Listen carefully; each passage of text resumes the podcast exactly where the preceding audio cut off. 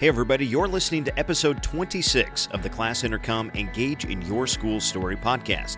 This week, Taylor Siebert sits down with Laura Kroll, who is the K 12 principal at Exeter Milligan Public Schools in Nebraska. Laura talks a lot about small school life and how she can be the elementary and now high school principal and a volleyball coach and a social media promoter all under one building. Digital citizenship education at Exeter Milligan and some advice for rural schools who might not yet be using social media in their schools. We hope you enjoy our conversation with Laura.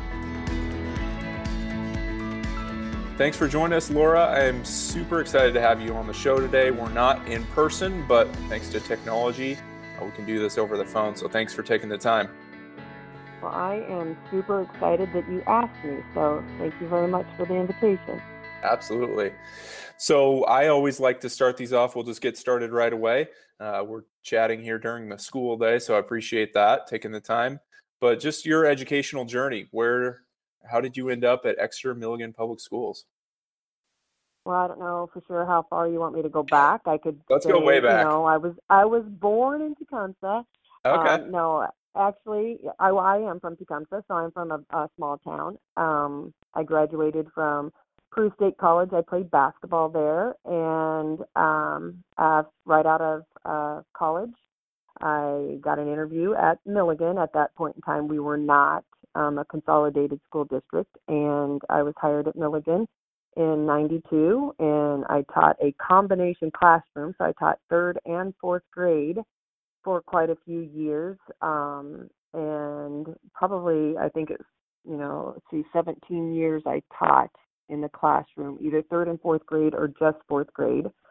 Um, after teaching in the classroom, we implemented a reading program that required an, an instructional coach. And so I left the classroom to be an instructional coach for um, two years and went from classroom to classroom, just um, kind of team teaching with with uh, my elementary teachers. And then after that, I um, the administrative job here as elementary principal was uh, became um, open, and so I then became the elementary principal, and I was the elementary principal for six years, and this is actually my first year as K through 12 principal.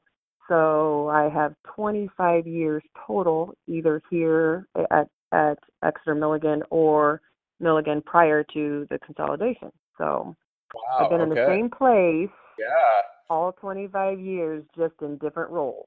So that's that's pretty unique. As I have Yeah. conversations with people, I think that's really cool, especially at a small school that you know you stayed there that whole time. So you have a lot of clout over Paul. Then you can really tell him, "Hey, I I've like been here to think longer." so. I like to think so, Taylor. He might he might disagree with that, but I like to think so. He Okay. always says, as he sends me out an email, he'll always say, "In case you have an opinion," and I say, "Well, of course I have an opinion." So yeah, yeah that's kind of a joke between us because he knows That's I'm not awesome. gonna go by without an opinion. So yeah, Yes, yeah. that's good. That that makes us better, right?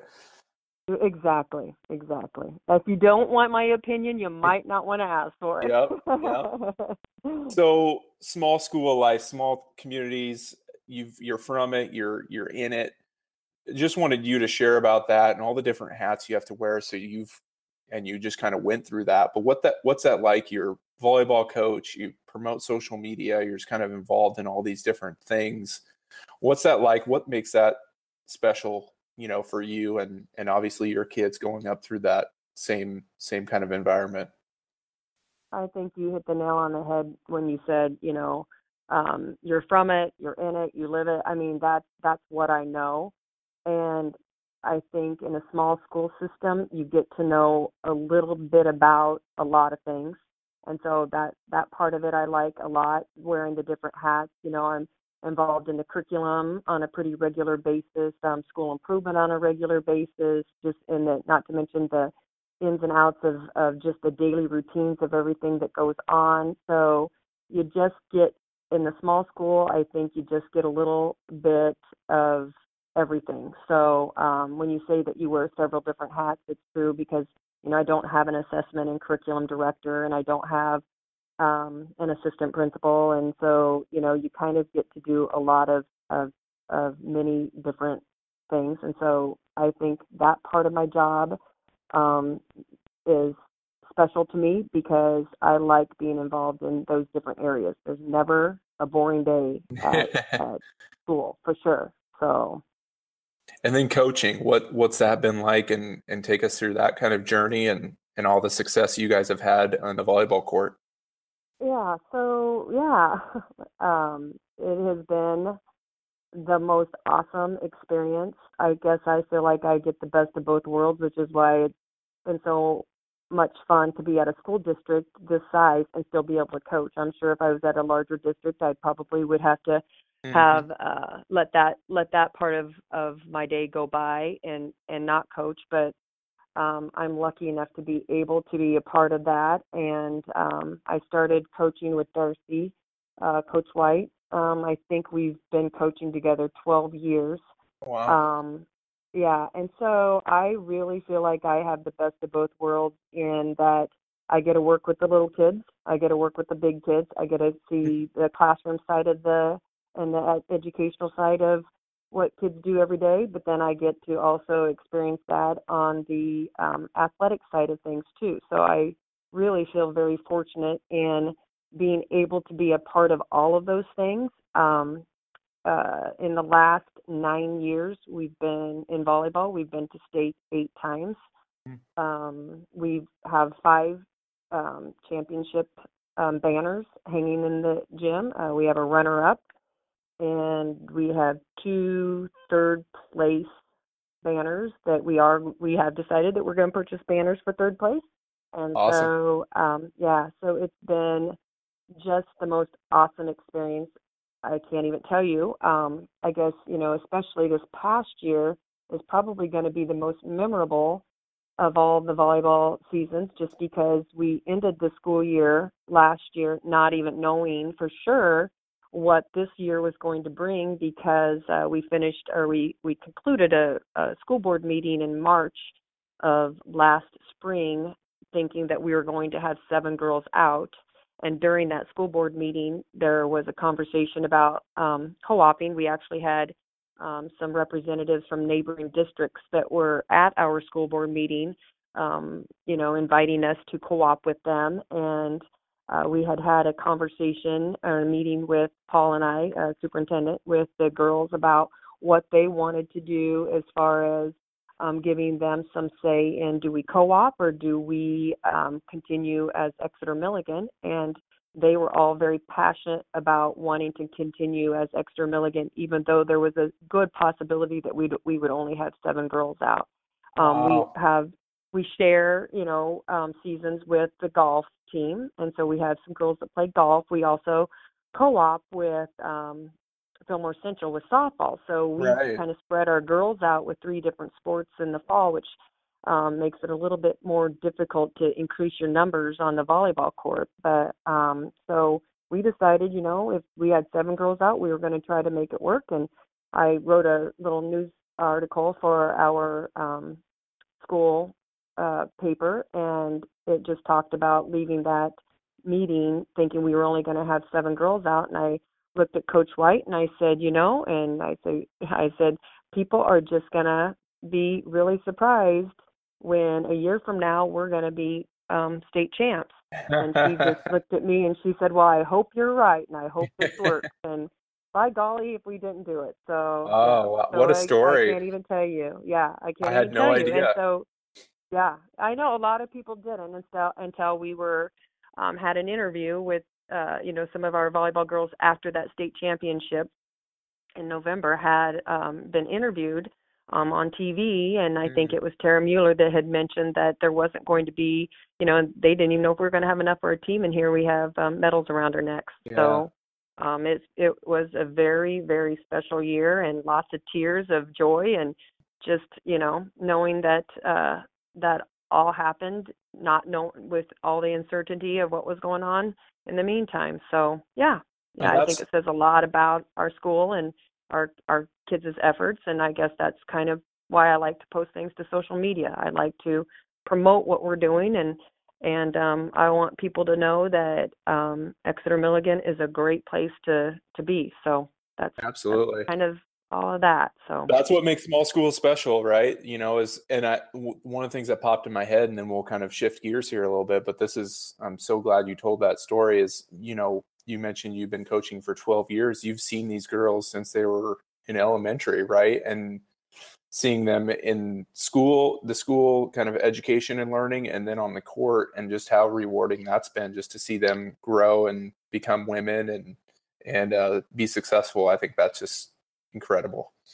Well, Taylor, as you say that, I just I honestly get goosebumps thinking about that because right. that's why we're in education. You know, that's right. why we're in education, being able to you know watch them grow as little kiddos and then yeah. play play through the you know the sports arenas and then um and then you know one day they're contacting you telling you that they're in a, you know have a an opportunity for an advancement in a business situation and would like a letter of recommendation from you from you and you know i i just this uh, a couple weeks ago i was uh, sitting in a uh, beauty salon in a chair getting my hair colored by a former player and uh student of mine and who was sitting next to me in another chair was another former player and another student of mine and they're all have kids and they're grown and have their own lives and um i could have sat there all day and had a conversation with those two gals. So i just think that that's what that's why we are in education Absolutely. That's fantastic. We could probably just end the podcast right there, but we right. do want to talk a little bit about social media and sure. and a platform that we always look at and in Twitter and just how that's opened up a lot of different opportunities and how educators like yourself have taken advantage of that to just learn and grow and connect. And so just wanted you to share kind of your thoughts on that in general and your first tweet. And I got to, I, I know I've asked you about your Twitter handle, but I'll get your thoughts first. Okay. Well, um, I started thinking about, you know, when when was my first tweet? You know, when when did I start Twitter? And so I actually did a little, you know, Google, and all I Good. said was my first tweet. You know, and so um, I don't know how you pronounce this, but it's Twiage or Twi Twiage, or I don't know, T W I A G E dot com.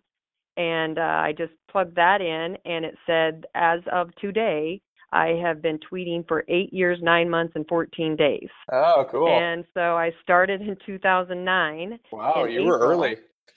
Yeah, and um, I don't. I'm sure um, nobody knows this person, but Craig Badura, he was.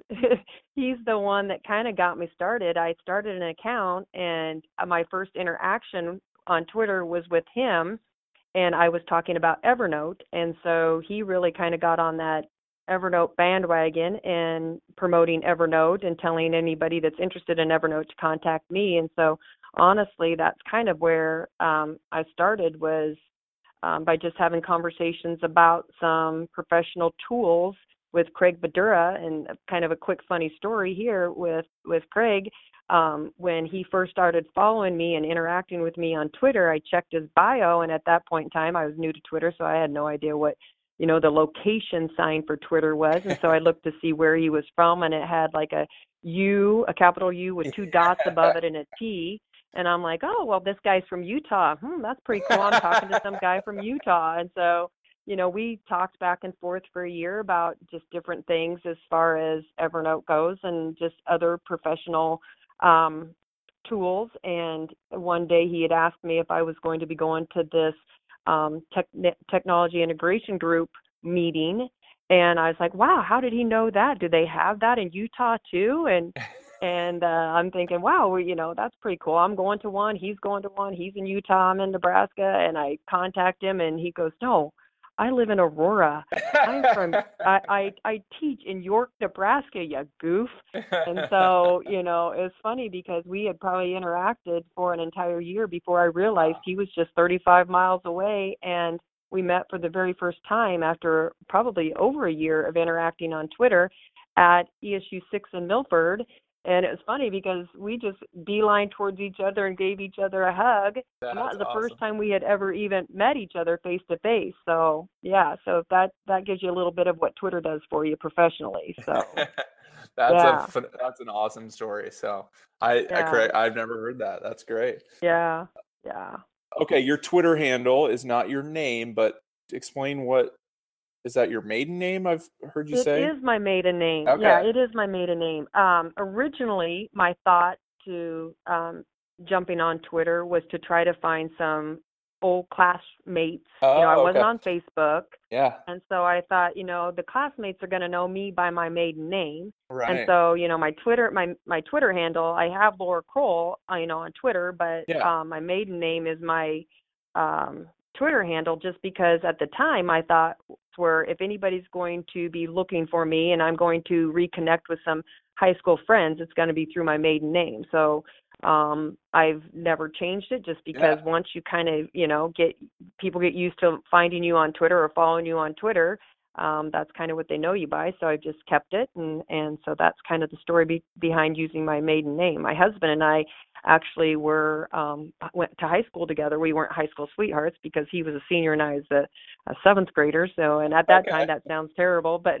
just, we're just five years apart. right. And um, so yeah, so that's kind of the story behind um, why I use at Mandery for my Twitter handle. Cool. Yeah. I love it.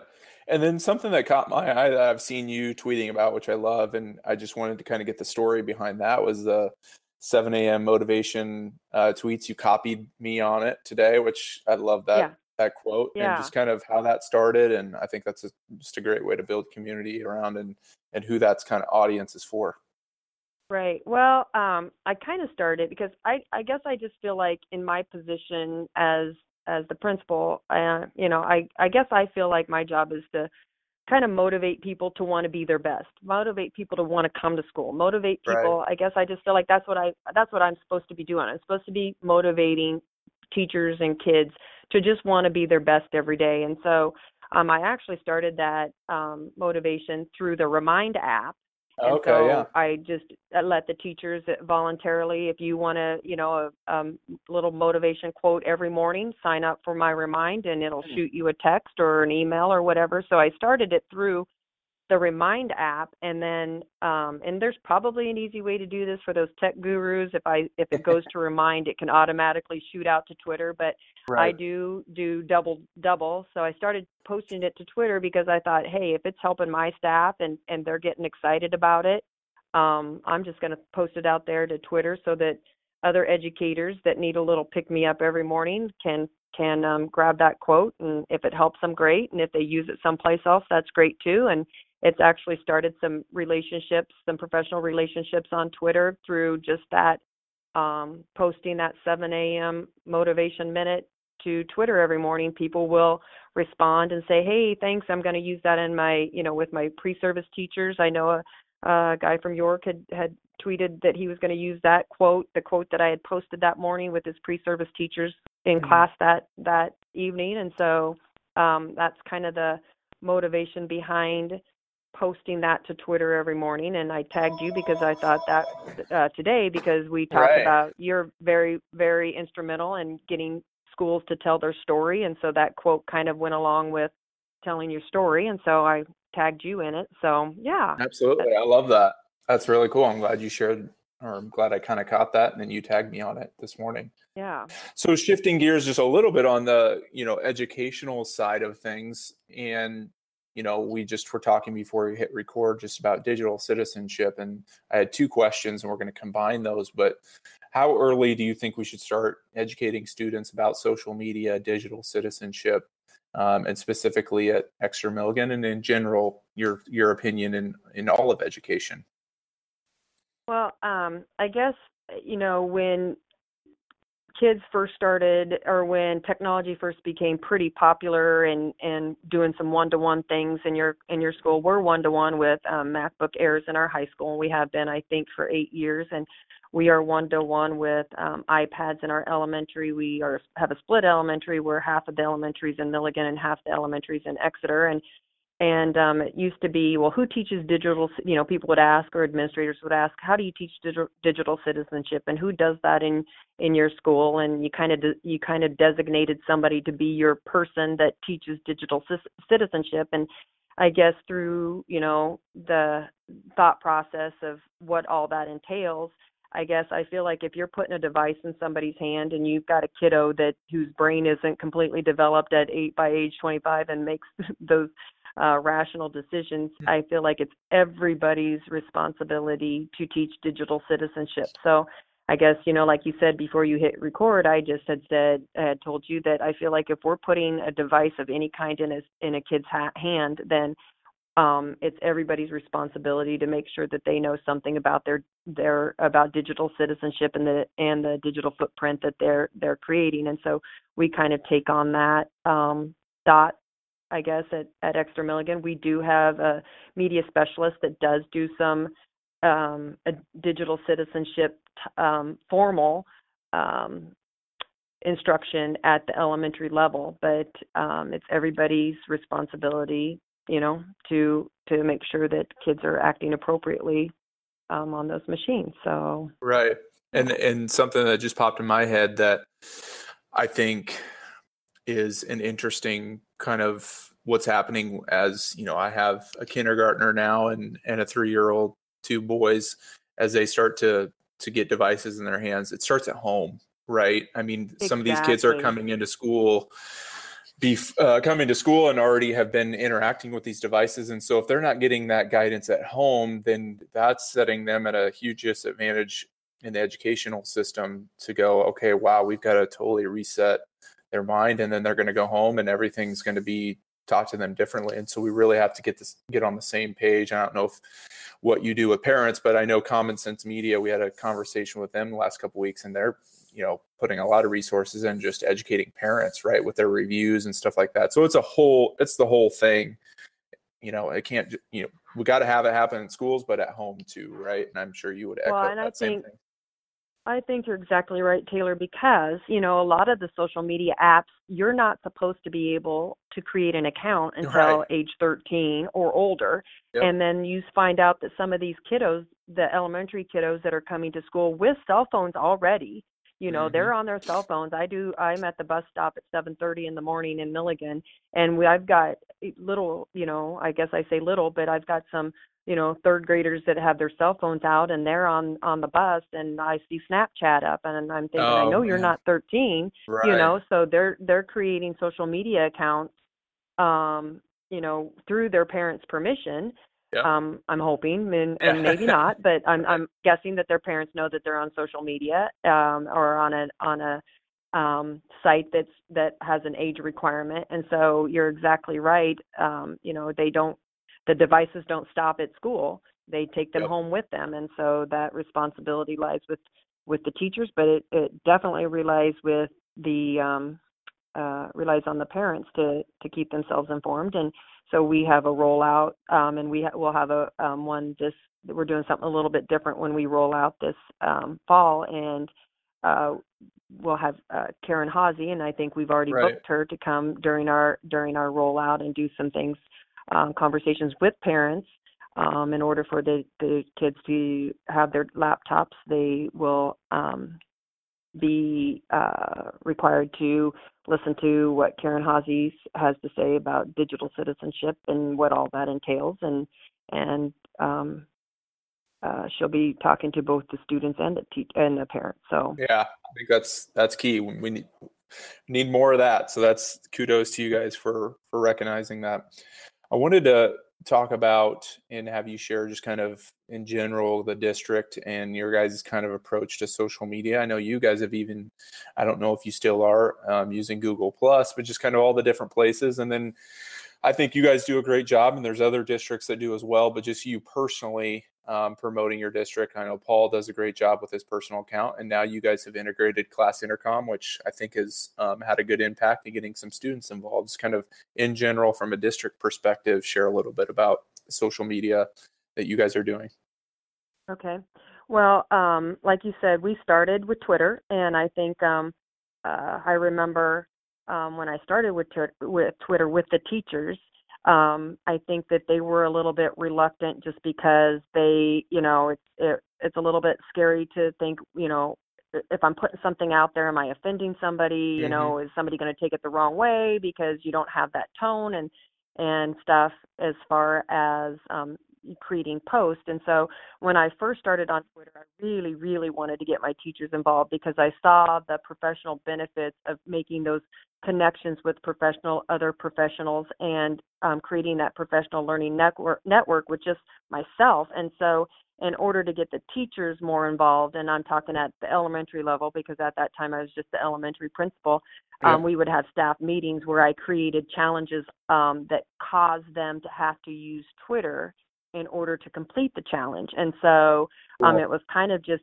hooking those teachers into getting on Twitter, and it, it might have been something as as simple as um, finding an article or something on through a tweet on Twitter that um, you feel is um, helpful to you in your classroom, and bring the name of that person from the Twitter handle that person where you received that tweet to um, our staff meeting, and you will earn a jeans day. And it was Oh, amazing yeah. Because you did that. teachers do anything for jeans day. and so um so you know i think i feel like i promoted twitter first and foremost because i felt it was so valuable we have at, at you know you know you've kind of um uh talked about the exeter milligan being a small school district so uh, we only have one first grade teacher. We only have one second grade teacher. So if you want to get some content specific materials, you're going to have to find other first grade teachers to help you with that, or other second grade teachers to help you with that. Yeah. And so, what better way than through Twitter? So um, that's kind of how I started to promote Twitter. And then, um, you know, we do have an Instagram account, we have a Facebook account, we have a Snapchat account, um, just like what you had um, mentioned. and we can use um, Class Intercom to help with all of that. And um, we do that through our journalism class. And so our journalism class uses Class Intercom, and and um, they tweet out all the things that are going on um, for the week and anything additional.